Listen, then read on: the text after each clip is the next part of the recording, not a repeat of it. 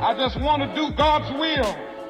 The kind of revolution that the world needs is a Christian revolution. If you want a miracle, you've got to expect it to happen. You're the recipients of God's grace and God's blessings, and you rejoice in that reality. Welcome to Life Today Live. Randy Robinson here. Hope you're doing well. I'm fighting a little bit. I'm singing a little bass today, but that's all good. We all fight something, and a lot of people have been fighting some serious issues with their mental health, and we need to address those, and so we're going to do that. My guest today is Jonathon Seidl. Great to have him back on the program. And he wrote a book a couple years ago, I guess, called Finding Rest. This is what it looks like. It's got a new workbook out that's really good for helping people walk through this kind of thing. And he's dealt with this personally and helped other people walk through this difficult journey. I'm excited to have him, John. Good to see you, man. How you doing? Randy, so good to be back here. Thank you for having me. Doing well, and I'm excited to talk about the topic. So on the topic, I mean, since you are very open about your own struggle, how are you doing? I'm doing well. I think, I think last time we talked, and I'll reiterate this today as well, is this is an ongoing battle for me, right? And so there are peaks and valleys, just like if someone's, struggling with cancer. There are peaks and valleys. And so this last fall, I went through a valley, and now I feel like I'm coming up onto a peak. So I'm doing well. Okay. So for someone who may be in the valley and wondering if there's ever going to be a peak again, because I know hope is a big thing, what do the valleys look like, and how do you get out of them? Yeah. So for me, I think, and I did some great work with a Christian therapist this winter as well, to kind of identify some of the things that are, in a sense, triggers, right? Or that really bring me down into those valleys. And so for me, it's I talk about in the book, even though the book is generally about anxiety and OCD, there's been some depression that's come along with that. And so this winter, I just kind of went through one of those, and I wish it was logical, right? I wish it all made sense. I wish there was a formula, if you will, that said, okay, when X, Y, and Z happens, be on the lookout. Now, I have identified some of those smaller triggers. So, for example, Randy, I grew up in Wisconsin, and in the winter in Wisconsin, it's dark. It's dark. It gets dark at about 4:30, right? And so what I realized is here, when we switch the clocks and it gets darker earlier, I have to be more aware of that I'm taking extra precautions for my mental health, right? And so that was one of the things. So it kind of looked like depression this winter, and my wife and I went through some hard times with some business things, and so I how do you get out of it? I think that's a great question. I think for me is I do the next right thing, right? I think when you look in the Bible and you look at the Sermon on the Mount, and you read what Jesus says, is he tends to break things down in smaller steps. It's actually one of the things I talk about in the book. And so I try to just take those next right little steps that Jesus has prepared for me and has given me, and I seek his wisdom, and I seek the counsel of others, and I just continue taking steps, and those steps involve prayer, they involve meditation, they involve I don't really feel like reading, Morning and Evening this morning, or the great one from Paul Tripp that I love, New Morning Mercies. But I'm going to do it anyways. I'm going to be obedient, right? So I take those little steps, and it's not magic, overnight. But that what was, I forget who said it. It was a famous preacher that said basically that slow obedience, right? That kind of builds and snowballs. And so that's what I've found to be true in my own life. How do you stay there? Are there any tips to keeping the anxiety or the depression away? Yeah. Great question. There's a little graphic that I have in the book and now the new workbook that I even expound on, a little bit more. And so I've explained that mental health is like a stool, right? And so if your mental health is on the top, right, the top of the stool, there's kind of three legs that I have learned in my journey, brain, body, and spirit. Mm-hmm. And if any of those legs is out of whack, well, guess what? You're going to topple over, right? You need all three of those things. Now, I'm not going to pretend like, you know, when you go to the restaurant and you sit down at that table and, one of those legs is a little off and you're in that wobbly table, you're sticking sweet and low packets under there. I'm not going to pretend that even though I know I consciously have to be working on all three, that it doesn't get a little wobbly. And so what I tell people is we need to be focusing on. So for brain, we've talked about this in the past. There's medication and stuff that I take to help me. Body, what I have learned is I have to be conscious about whether it's exercise, whether it's about food. So for example, I don't drink caffeine in the afternoons, right? Caffeine raises what's called cortisol. Cortisol is basically an anxiety producer in your brain. So I stay away from caffeine in the afternoons.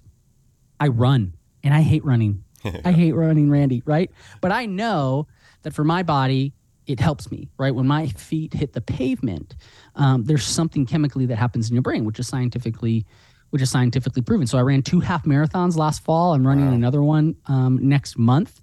Again, not because I'm some ultra, like they would not put me on the cover of Runner's World, trust me. But so that's another thing that I do to try to make sure that I stay there. And then spirit, right, is I need to be in the Word. I need to be consistently praying. I need to be constantly talking about the things of the Lord, right? And so those are the things that I'm doing on a regular basis to make sure that I try to stay in those valleys. And listen, sometimes despite your best efforts, right, things can happen. And so what I tell people is, they'll ask me, so John, which one is more important, right? Mm-hmm. You ask the question, how do you say that? And I say, wherever you find yourself most deficient in the moment, right? Mm-hmm. So last spring, I found that I was really deficient in my body. And so I lost 70 pounds, wow, right? I went on a exercise and eating regimen that I knew I needed. I was put on cholesterol medication, and I just was unhealthy, right? My spiritual life was great. My brain, if you will, was great. So that's kind of what I tell people. Yeah, and that's interesting. I think running is only for when someone's chasing you. That's sort of my philosophy towards running. Happy to do it if I need to get away. But no, seriously, I do think in the Christian community, we can emphasize the spirit, obviously, and which involves the mind to a large degree, but not completely. But we tend to sometimes, I think, ignore the body. And what you're saying about the exercise, the diet, finding out what triggers your own body, because we're not all the same. It's not one size fits all. Mm-hmm. That I think is maybe overlooked sometimes and excused even sometimes in the church. Yeah, if you think back to, and I can't remember the exact name, and you might know better than me, Randy, but if you look back at like the ancient church heresies, well, one heresy was treating us only as spiritual beings, mm-hmm, right? And another heresy was treating us only as physical beings, mm-hmm, right?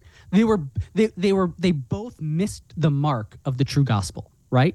And so I think we have a tendency to do the same, and in a very similar way when it comes to treating mental health. I do think historically, then the church has treated it only as a spiritual issue, right? Well, the world treats it only as a physical issue. Right. What I tell you, it's both and. It's right down the middle, right? I'm a spiritual being that has a physical body, right? I got to treat both of those things. And what I tell people is if I can't, if my anxiety on a normal day is at an 8, let's say, the medication, the exercise, that's bringing my anxiety level down to a 4. Mm. At an 8, it's really hard for me, Randy, to have the spiritual conversations, to have the discipline, right? Yeah. At a 4, though, by the grace of God and the common graces that he's allowed me to experience, well, then I can put in that spiritual work, right? Yeah, yeah. I think one thing that is, well, it's difficult for all of us, is knowing what to deny ourselves of, whether it's a certain kind of food or a certain kind of pleasure, or even, binging that thing on Netflix. The things that are detrimental to us, we have to, sort of take up that cross and let these things die. What have you had to kind of let die or purposely kill? Because there's two ways to go at it. One, you can go at it hard. The other, you can just let it atrophy, deny it. What have you killed off in your life that has actually helped you flourish? Yeah, I'll give you some practical things and then some spiritual things. So on a practical level, right? You were talking about taking care of the body and how I lost weight. Man, my body loves carbs, Randy. It's like I have never met a potato chip that I didn't like, right? I love sweets, right? Well, I've had to cut those out. And I'm not saying, Randy, don't eat a Snickers, just because I'm not eating a Snickers, right? I know that for my body type and the way my body craves those things, that's not good, right? Because it's harder for me to stop once I start. Right. So that's a practical one. There are certain TV shows, Randy, that I know some Christians watch and have no conviction about. And I'm not trying to be the Holy Spirit to them, but I know that they can produce an anxiety, a natural anxiety within me. Oh, yeah. Right. So I've cut those out. Right. So those are two really practical things, and I guess you could say even the second one is semi spiritual, right? Because I know what it does to my spirit, right? So those are kind of two of the things that I've had to let die. But then on a very even more spiritual level, when I started studying and really looking into my own anxiety and OCD and wrestling with the Lord in a good way. One of the things that he revealed to me on the spiritual side is, John, you have a pride issue. Now, I guess we all have pride issues, right? But especially for someone with anxiety and OCD, it comes down to, I want to control everything, right? And I think I can, right? Like, but the truth is, I make a really lousy God, and we all make really lousy gods, right? So one of the things that I've really had to make war on, especially since getting my diagnosis and kind of having this revealed to me, is I need to make war on pride that says I am so capable of doing it all on my own, right? I can just figure this out, because my OCD it's called intrusive thought OCD, right? So it's not necessarily, people think of like a Howie Mandel who washes his hands a lot. Listen, my wife would probably love me to wash my hands more, So mine doesn't manifest in that way, but it comes in intrusive thoughts that constantly ruminate over something. Did I do that right? Did I not do that right? Did I say that right? Did I say that wrong? And the idea is, if I just think about it a little bit more, I can convince myself I can take control, right? So for me, it's I need to make war on pride, not necessarily in the normal way that you might think of, like a haughty spirit, right? It's not that. It's I want to control. And if you think in the garden, Randy, isn't that like the one of the earliest sins, right? The serpent said to Eve, basically, he appealed to her pride. God's lying to you. You can be like God. He just doesn't want you to, he just doesn't want you to be like him, right? So that's one of the things I've really had to put to death on the cross, if you will. Yeah, and that's good. And I appreciate you saying that you're not the Holy Spirit for others, because it's really not the same for every single person. I mean, there are absolutes. There are things in Scripture that are very clear. I want to be clear about that. There are certain things that are just wrong. Obviously, like murder is wrong.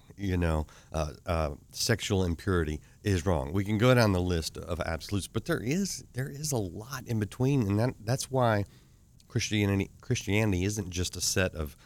It's not like we've created a New Testament law. We don't live under the old law, but now we have a New Testament law, and people want to do that. But it's really about a relationship, learning to hear the voice of the shepherd and obedience. Come to him, hear him, obey him, carry it out. And so I The conversations like this, where we're dealing in a lot of areas that are not hard and fast for everyone, can be a little difficult. But I think it's healthy to give people room for some grace, but yet also say you got to do some of the work on your own. You know, not everybody can do it for you. Not every book can tell you exactly what to do, because there's your own. And I think a critical step, and you've mentioned this a couple of times, is talking to someone else about it. And a qualified, I think a Christian counselor is the best way to go, but I think they also need to be qualified, you know, in the sense that they need a little education. They need to know what they're talking about a little bit. How much has being able to talk through these things with someone else who knows what they're dealing with, but also has the element of faith, how critical has that been for you?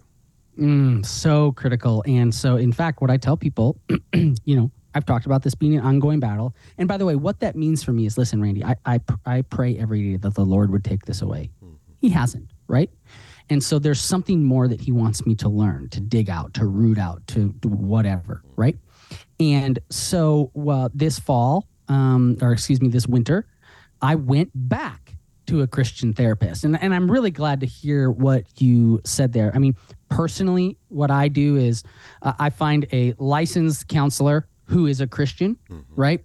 And so to your point, they have kind of the educational foundation. They understand even just what the world is doing, right? And then infuse faith into that. So that's just been my personal route. And so I went back to my therapist, who is a counselor, but is a Christian. And man, we had some great discussions, some things that I didn't even, I've been doing this, talking about this stuff since 2016, right? Been struggling it with it for longer, but been talking about it. Now we're going on 7 years.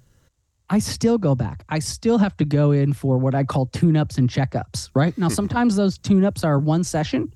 Sometimes those tune-ups are, a month or a month and a half, right? This latest round was about a month, right? And so for me, the Bible talks about iron sharpening iron. And I think a lot of what that comes down to is we all have blind spots, right, that we can't see. That's why they're blind spots, right? If we could see them, we wouldn't need that mirror, right?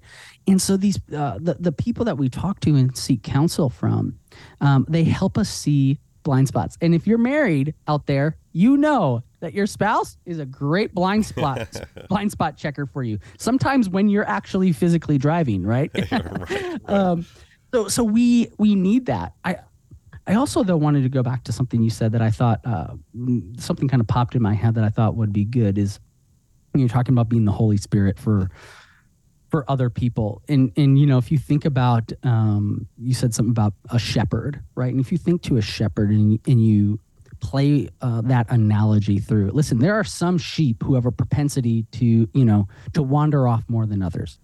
Well, those sheep, they need to be, sometimes they need to be hogtied, right? Sometimes they need to be carried over the shoulder. Well, this sheep over here, man, he's right as rain, right? I mean, he's, he just loves being in the pasture, and the shepherd doesn't have to correct him as much. And so I let's not be, let's not get angry that we're in a season where maybe we have to be corrected more, or there's more attention needs to be paid because we're prone to wander. Because guess what? You know what?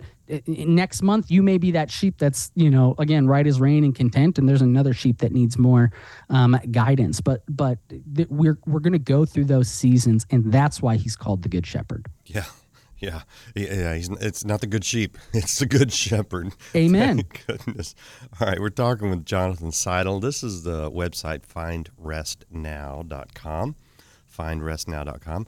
And you can find the book and the workbook and some other resources that John has graciously put together to help other people going through some of the things that he's gone through and continues to work through. It's a journey, people. It's a journey. We're all walking on it, and it's good to walk together.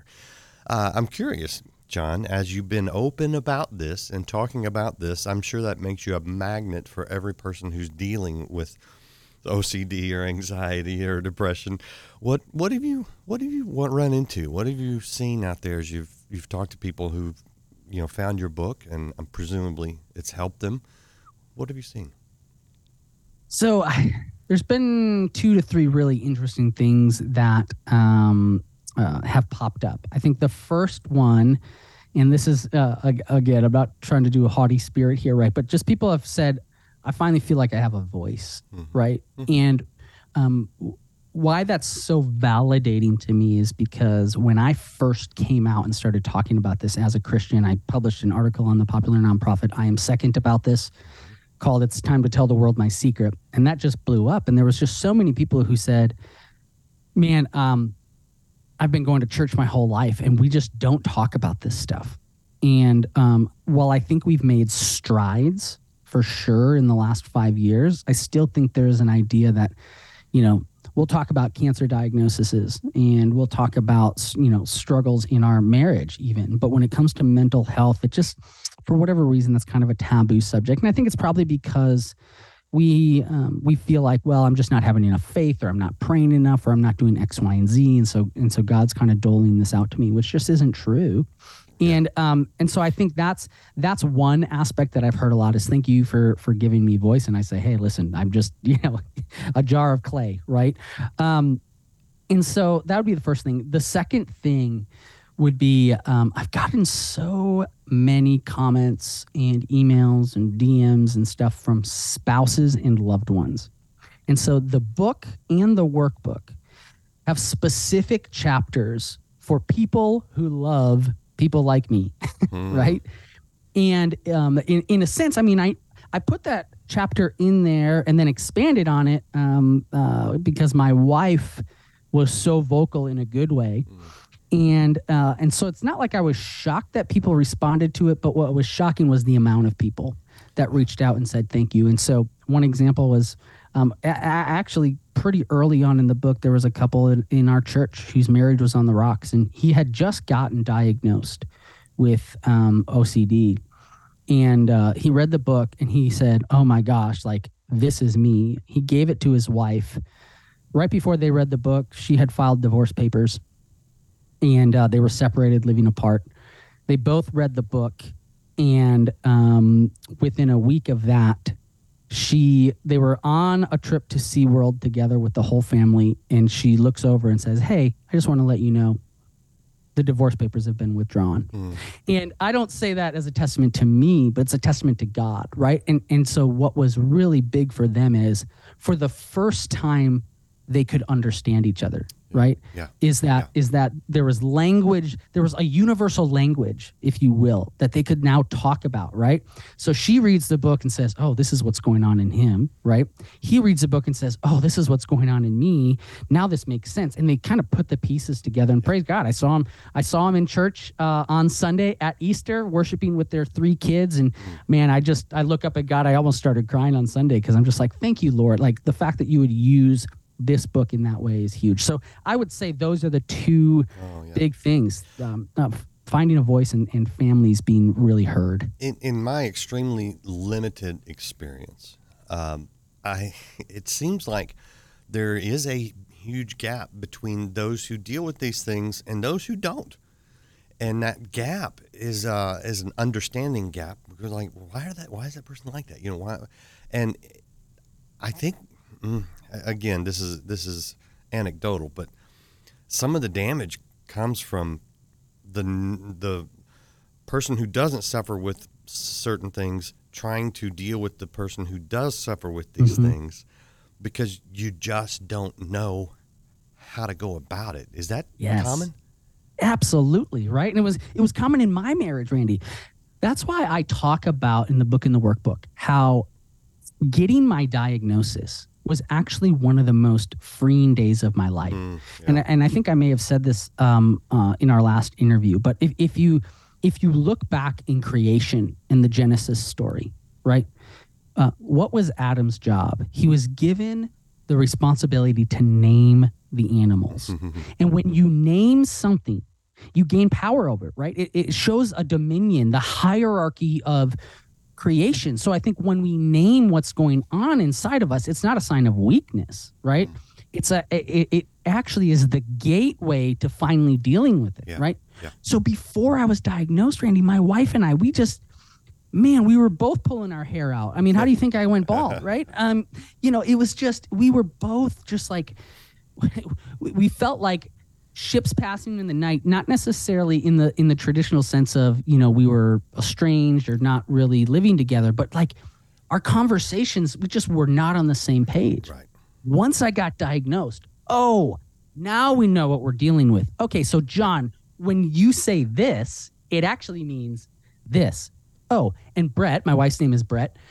When Brett says this, she's not attacking you, right? She's just really trying to seek understanding. So, so yes, all that to say, that was true in my marriage, and it's been true in a lot of relationships and marriages, that once we actually name it, then we can face it. Well, and to have a resource to help understanding, whether it's within yourself, whether it's within someone that you love, it's almost like a Google Translator when you guys are speaking different languages. Now you go, oh, that's, yeah. Now I start to see. Great analogy. Works, right?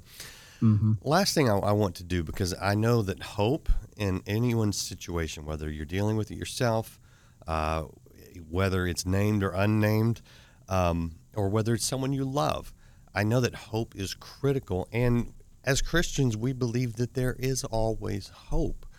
What is the thing, where does your hope come from? Where can you point other people from your experience to say, I know there's hope because of this? There's two stories in the Bible that really give me a lot of hope, right? The first is the story of Job. And so I talk about the book of Job a lot in the book in the Word. Yeah. But I call it the most important book of the Bible, right? Because I think it helps us know and understand that God is still a good and powerful God despite the tragedies and the junk, right, that we go through. And what I love about Job, it helps me in my mental health, right? But it also helps people who are going through struggling marriages, who are going through wayward children, right? So that's the first story. And you can read more in the book, in the workbook, of how I unpack that. The second is Paul, right? I mean, if you look at Paul, right, if there's a Mount Rushmore of faith, I mean, Paul is on it, right? And yet he talks about the thorn in his flesh. He talks about the fact that I do what I don't want to do. Right? I mean, here you have these two instances with Paul where, man, he's going through some stuff, and yet he has hope in Jesus, right? You just read all the rest of the words that Paul writes in the New Testament. And so where I settle, it's called the proper theology of suffering. And again, I unpack this a little bit more in the book, in the workbook, but it's knowing that I'm not going to judge God by my circumstances. I'm going to judge my circumstances by who I know God is. And I'm going to be praying. I'm going to believe in faith that he can do these things, right? But if he doesn't do it on my timeline, he's not a bad God. He's not an angry God. He's not a horrible, God. He's still a good God. He's actually using it to refine me and to redefine me. Yeah. And I just know that, hey, it's just me that has to go on that storm a little longer until Jesus calms it. One of my favorite stories in the Bible is where the man, I forget what he has, he couldn't walk. He was lowered through the ceiling to get to Jesus, right? And, I mean, I was raised on that story. And it's like, they really wanted to get to, the story, the way I learned it was about how bad do you want to get to Jesus? Because then he'll heal you, right? And there's certainly that thread. But I was reading it one day, just going through, hey, I'm going to read this gospel, and I hit that story. And it stuck out to me that when they lowered him down, it's obviously the guy needed healing. Jesus had been healing people. That was the whole goal. I mean, that was it. What does he do? He says, your sins are forgiven. Yes. I thought, they didn't even ask for that. I mean, that wasn't even, that nobody had brought that subject up, but he forgave. He said, your sins are forgiven. And then he said, oh, and get up. And he healed him physically. Yes. Right. And I thought, okay, why is that? And a couple of things hit me. And I think one is that the greater miracle is not the physical healing. It is the forgiveness of sins. Yes. Because the whatever healing you get in this life, you're still gonna, your body's gonna die. But when you are spiritually reborn, your sins are forgiven, then your spirit will live for eternity. And that is God's greater goal. That is his primary concern.